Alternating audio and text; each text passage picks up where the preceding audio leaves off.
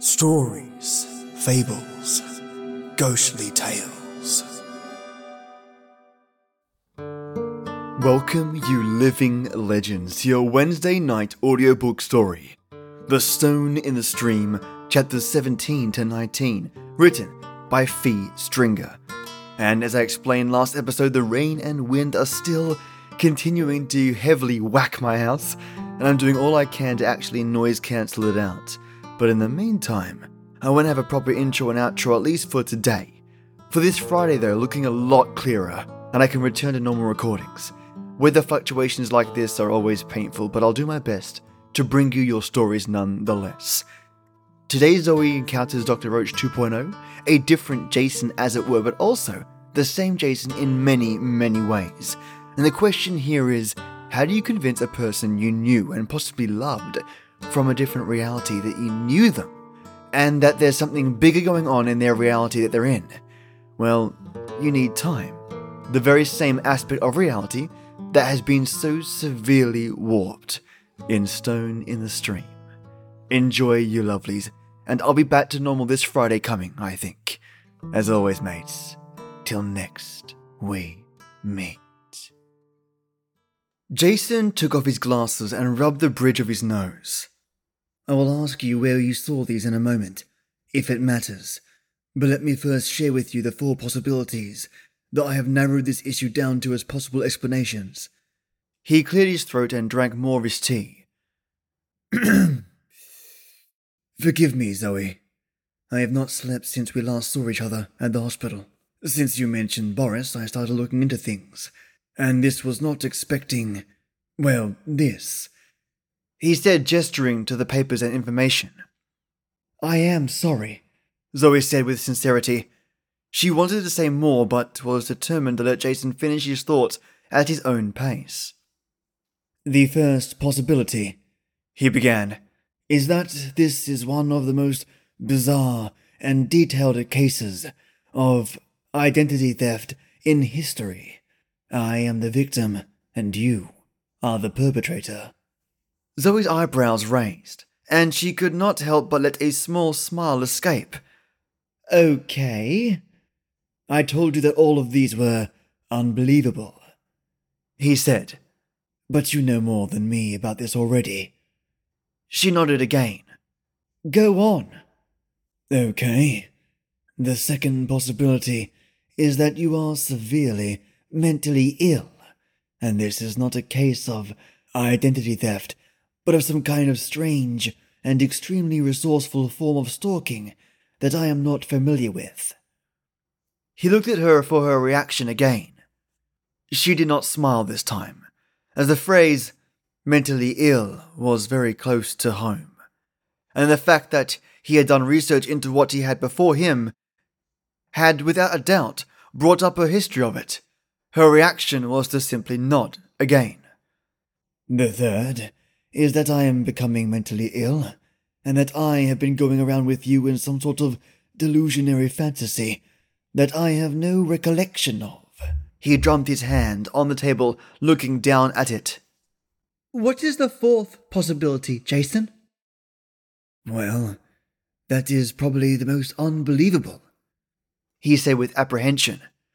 The fourth is that you and I have been experiencing something supernatural, or at the very least beyond my understanding, and it is affecting things in a temporal sense, like affecting time itself, and for some reason, you and I are perceiving the same event in different ways completely. He turned and looked her dead in the eye. She returned the look to him, and whatever slight expression that was on her face that she had fought so hard to suppress must have communicated to Jason somehow. So, you think it is the last one, I take it.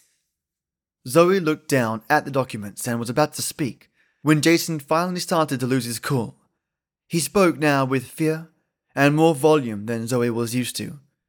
Because this right here, he said, grabbing the sheet of paper with the custody agreement on it, says that a few months ago I agreed to let you work for me in this office, and I signed off on it as well as you. Jason, that's because that's what happened. I don't. Oh, really? He cut her off. Because I don't remember doing it, and I especially don't remember doing the date it was signed eight months ago, and I really don't remember signing it in 1972. What? said Zoe. Jason smirked at finally having a piece of information Zoe didn't. I found this filed with the city, so I went and had a look at it. The paper it is printed on is over 30 years old, and it was found in a part of City Hall in the archives amongst other files that were just as old, except this one had a date of only a few months ago on it with both our names. No, Jason, when we. When I signed that, it was only a few. I'm not finished, Mrs. Bauman. Zoe. He had cut her off again. Those documents you recognized on the computer, they were scanned into various archives by an internet information company that specializes in older document preservation. Some of them are from the 50s. This one here, he said, pointing at the screen, was found in the recovery of a courthouse fire in Ireland in 1887, still with the same dates of six months ago, and written in ballpoint pen. The company was apologizing to me and is doing a fraud investigation. Zoe had nothing to say with words, but the distress on her face was unmistakable. She knew what it was like to start losing grip on what was real and what was not, but she rarely had ever thought to watch someone else go through it, and in this case, someone she cared about deeply. And then there is this, he said, gesturing to the whole office. I'm finding bits of research that you and I apparently did together that I have no memory of, and they stretch back to dates before either of us, the university, and in some cases before the whole friggin' country were born. None of this makes any sense. Zoe wanted to offer her hand in comfort, but did not know how it would be taken. You have no reason to trust me, Jason, but maybe I can help with my pieces of the puzzle. Jason had regained some of his composure, he had not been sure if tears were in his eyes until a moment ago. Do you think you can help? She finally did decide to offer her hand to his, which he took with caution. Yes, I think I can, although not as much as either of us might need, she said with a slight smile to try and lighten his emotional burden. Let me start by telling you that I had no idea who you were either until I saw you in the diner. Until then, we were both in the dark. They decided that the local park, even with the chill in the air and the overcast, was preferable to the stagnant air in the office. There was autumn wind in the air, and the hiss of leaves sliding on sidewalks accompanied them as they walked to a bench. Both Zoe and Jason gripped coffee. As they sat down, Jason was saying, I'm not sure who would have gone to all that trouble to fake all these things and why, but I can barely trust myself anymore.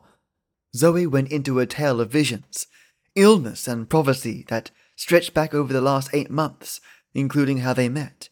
Jason listened attentively, but Zoe could see that he did not believe her, even giving the unbelievable evidence he had shared with her. His mind would not wrap itself around her stories beyond reality's content.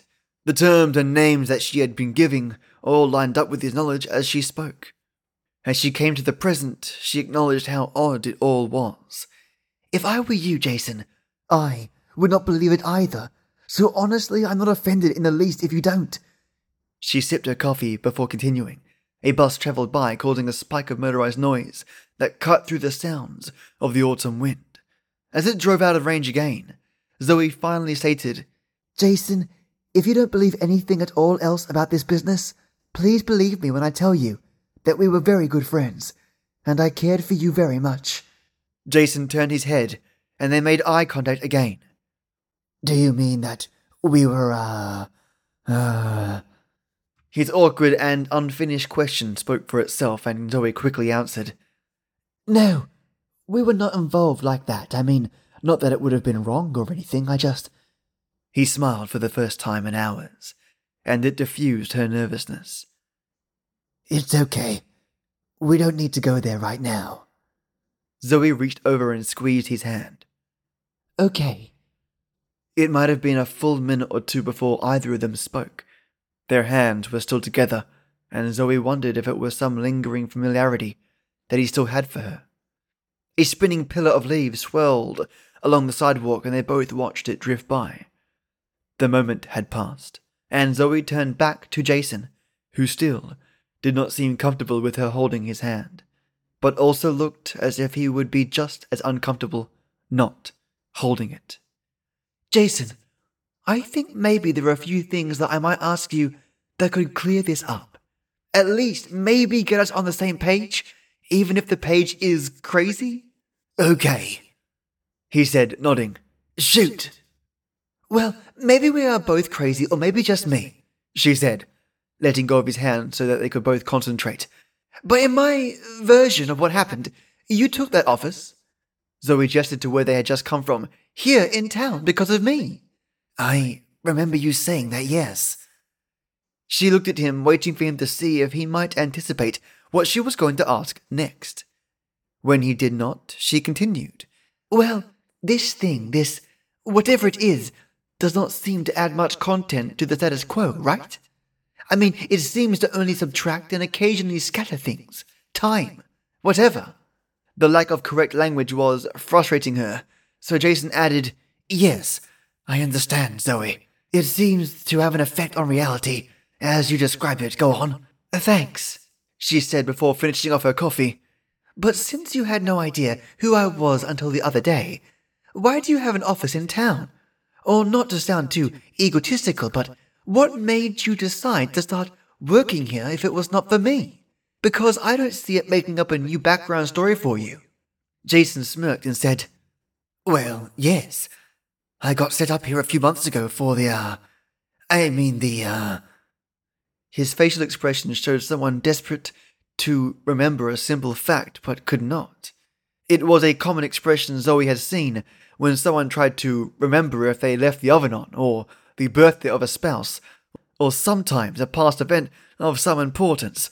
But now this expression of trying to recall the information was mixing with fear of the unknown. Zoe took his hand again as he struggled to recall. Wait a minute. This is. I mean, I got a call from. There was panic in his voice, and Zoe squeezed his hand again. No, no, no. I mean, I came here to work on. Even in the chill of the air, Jason was sweating.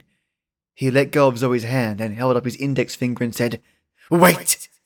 He reached inside his coat and produced a cell phone, which he quickly, after pressing a few frantic buttons, held up to his ear. Zoe watched as he waited for whomever he called to answer. Jason, she said in an attempt to ask him what he had hoped to find. He held up his hand again towards her with agitation. Yes, he said into the phone at last. Yes, this is Dr. Roache calling. I was wondering if you could look up my lease agreement with the grant office. Yes, I can hold for a moment. He looked at her and stood, obviously questioning trust again with her, his sanity needing an answer to the question that she had posed to him. yes, he said again to the party on the other end of the phone. Yes, thank you.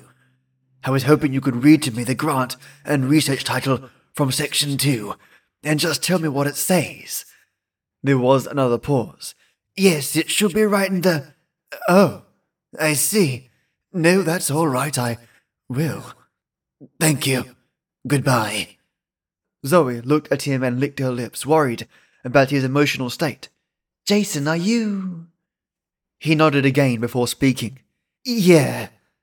They had the lease agreement, but neither the university housing or the grant office had any paperwork saying what I'm here to work on. He gave a sad laugh. and I can't remember what I have been doing in my office here for the last six months either. When he spoke, his eyes were staring out into the empty air.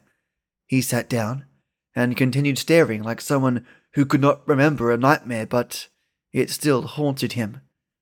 Have I just been sitting at my desk, doing nothing all this time?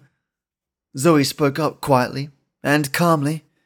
No, Jason, you and I have been working together. Has something made you forget and made it seem like it didn't happen? She paused. And you are not crazy. He glanced down at the ground when she spoke, as if she had been answering the question that had been rattling around the back of his mind for days. Maybe we both are, he said warmly. Chapter 8 Retracing Steps We Never Walked. The next few days were filled with two things. First, there was an overabundance of conversation between Zoe and Jason, theorizing about the nature of what had been going on and why. And there was also an overabundance of coffee consumed by the pair as well. Although Zoe was back in her apartment, Jason had been picking her up in the mornings in an attempt to recreate some of the routine in the hope that it might help. There had been a hope in Zoe's mind that Jason would regain his memory of her and their time together instead of just accepting that it had simply happened. But thus far there were little to no traces of familiarity felt for her by him. He was still the friendly, awkward, and somewhat mad archaeologist he was, but her presence was no longer something that had happened into his life. Instead, it was something that had been forced there beyond his control, and this fact was apparent in the subtleties of how the two interacted. Zoe also was feeling guarded as well. She had to keep asking herself if what had happened to them could happen again, and they might lose each other in a way that would allow no starting over. If they might fall into being total strangers again. Her instincts were telling her to let herself trust again, but her fears kept dancing around her judgments in ways they never had before. When someone dies or moves away, Zoe knew that at least she would have her memories and sensations to live with pictures, friends, and her own mind always kept the person's essence around in one way or another. But whatever this was had an indifferent side to it that came across as exceedingly cruel. In the eternal machinery that made up the universe, the simple fact that everything that had existed, be it a person, beast, or object, or perhaps something that did not fit into any of these categories easily. The fact that something of it would always be there to be discovered or revisited was comforting to Zoe. But this comfort was no longer part of the overall picture of things. There was an unspoken understanding of the irony that they both found themselves in, given their respective states of mind. Jason, the relatively well adjusted person, wondering if he might be insane, all the while Zoe, the mental patient, wondering if she might actually be sane. The phrases paranoid and schizophrenic were often muttered in the same sentence, but usually not paranoid and archaeologist. Both were long past the phase of asking, why me? Or why you? Just like any event in life, it was either random or it wasn't, and they decided to act accordingly as more information was gathered. Of course, a few theories had reached out between them, but it was generally settled on that Zoe just was very open to the kind of impressions and phenomena that they were dealing with. After a few weeks, Zoe and Jason had managed to pull together almost all of the related notes from various sources, including the writing on Zoe's room using ancient symbols. Some of the old fascination had started to enter into Jason's moods again which was a welcome change from what Zoe had observed in him in recent days. Despite this change, however, the ever present thought that whatever happened in the past to fragment their existence would happen again, making all thoughts of optimism a bit darker. One night after a brief meal from the local vending machine in the office, Jason and Zoe had discovered in a few of the archaeological journals that more of the symbols had been found in Western Australia. There was no mistaking that some of the Aboriginal stones had been carved in ways that it lined up with Zoe's scrawlings. But there had been an issue with some of the carbon dating, and a large amount of the data had to be scrapped, as the carvings would have predated the dinosaurs. Jason and Zoe had a discussion about the possibilities of pre human civilization that may have been virtually erased from existence by whatever forces were haunting the two of them. Jason had been looking at Zoe for a few moments, his hand slightly more shaky than usual due to him recently consuming a king sized chocolate bar of some type. Normally, Zoe would have said something amusing about getting stared at by him, something like, I thought we were studying these things in these books, and with the exception of a tattoo or two, I have nothing written on me. That will be much help. But just the feeling of him looking at her was a comfort in and of itself, for it gave the impression, however false, of safety. So Zoe allowed it to continue as if she had not noticed. Zoe, Jason started at last. I need to ask, since I don't think we have touched on this yet, but what do you think they want you to get out of these visions? Assuming, of course, that there is an intelligence behind what you have seen. Zoe's brow furrowed. What do you mean we haven't talked about it? It's kind of all we do. Yes, we talk about the what and when, an awful lot, and occasionally the who, but I cannot think of a time we touched on the why. He sipped his coffee without breaking eye contact. Zoe looked at the tribal tattoo on his neck as he swallowed the liquid, and could not help but be reminded of the gullet of the prehistoric reptile that had almost eaten her, although the reality of that encounter was still up in the air. Well, I suppose they are trying to tell me something, right? Even she was not happy with how obvious the statement was. She looked back at Jason to help get the conversation on track. Yes, but why do they want to show you these events and impressions, is what I'm asking you. You're right, Zoe admitted. I haven't really given it much thought. She looked down at the writing on the desk under the lamps in the office, and the words seemed jumbled together and unfocused all of a sudden. I guess I have a bit of a victim complex?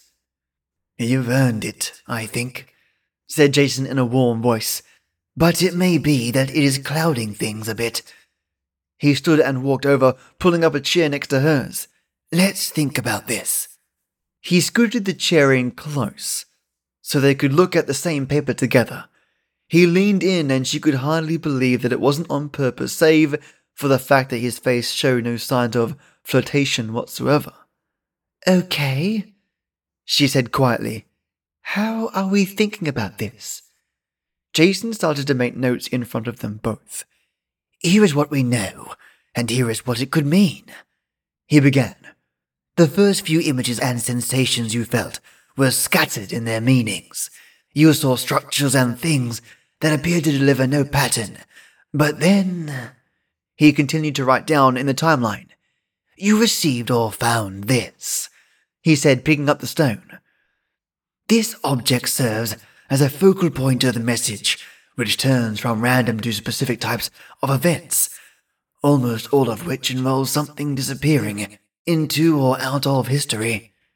Zoe turned her head and was distracted again temporarily by Jason's face being in such close proximity. I. She started and then collected herself. Well, it seems like a warning, doesn't it? The way they used to show us pictures in school of black lung disease to deter us from smoking, or pictures of car accidents to deter drinking and driving? He wrote down her statement and nodded. I agree, but I think there may be more to it. He put the stone down again and turned to face her, and for the first time he appeared to realize how close he had put himself to her, and he blushed for a moment before standing up and walking over to the window. Zoe smiled to herself. I can see warnings in it as well, he said. But why warn you? He turned to face her again. I think there is something it, or they, want, besides helping, I mean. Like what? She asked. Jason thought carefully about how to word what he was saying. It's just that maybe it's just that, and maybe I am being too cynical for my own good, but most people, when reaching out with this kind of effort to someone so specific as yourself, have more than just charity in mind. There must be something in it for them. Wouldn't you agree? She looked at him and then down at the paper without speaking. I mean, I have seen people throughout history do some pretty amazing things, but going ridiculously out of their way to be nicer to another group is not one of them. There are exceptions, of course. He sat back down next to her again, this time both aware and unembarrassed by his proximity. I have seen throughout history people exceed their social expectations for three main reasons exploration, conquest, and sometimes desperation for help. And quite often, a combination of all of them. She turned away from him, looked at the papers again, and closed her eyes without speaking. Are you getting any impressions at all from what you have experienced, besides the warnings within, as to what those who are giving you the visions are after? He had decided to ask bluntly the question that had been on his mind all evening. She turned to him and looked him deeply in the eyes. I think they are frightened. She continued to stare. And so am I. She put an affectionate hand on his shoulder and used it to move him back about a foot before she stood up. But if I also know that so much has already happened to them, and I can't explain what happened to them, that I think they are past fighting for survival at this point, I think they are fighting to have existed at all. Chapter 19 What Must Be Done.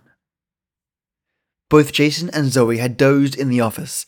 Jason leaned back in his chair and closed his eyes, falling asleep almost instantly, while Zoe curled up in her chair in a fetal position. She had to ask herself as she drifted in and out of consciousness what do we hope to accomplish with all this research into the past? What do we hope to solve? All of what they had been doing, looking further and further back, ancient languages, stone circles eons old that were questionably made by humans or perhaps nature, or something that Zoe and Jason could only place in the category of other. It was overwhelming to think of how many of these fragments they had found might have attached to something larger and less comprehensible than before, that only the dust and debris of these forces had been left behind. The clicks, hisses, and hums of the heating system in the building had been a constant these last few hours, so it was only in their absence that Zoe's eyes opened. They opened for what should have been only a few moments before drifting off again, but instead the silence of the building had alerted her to something else. It was not tangible at first, but her eyes could pick up a disturbance in the room. Something was wrong with not only the silence, but the light was wrong as well. She sat up and scanned around the room to see if she could detail what might be happening. Her own mental illness was holding doubt in her mind as to the reality of the vague symptoms. Was this all in her head after all? Knowing that she could only go with the information that she had in front of her, she kept looking for what was wrong. The first thing that she noticed was the fact that it was not simply that the furnace had turned off. She looked at the wall clock with the pendulum on Jason's wall. The pendulum was still moving, but it was no longer making a sound. Jason! Zoe tried to say. Her vocal cords vibrated, but her voice made no sound. Jason! She said in an attempted scream, meeting with the same results. She could not hear her feet creak on the floorboard or the breath escaping from her lungs. She swallowed dryly and took a step backwards, knocking over the chair that moments ago she had slept in. She felt the vibration from the fall, but it, like the rest of the perceivable world at the moment, was silent. And this is where we'll stop for now, at chapter 19.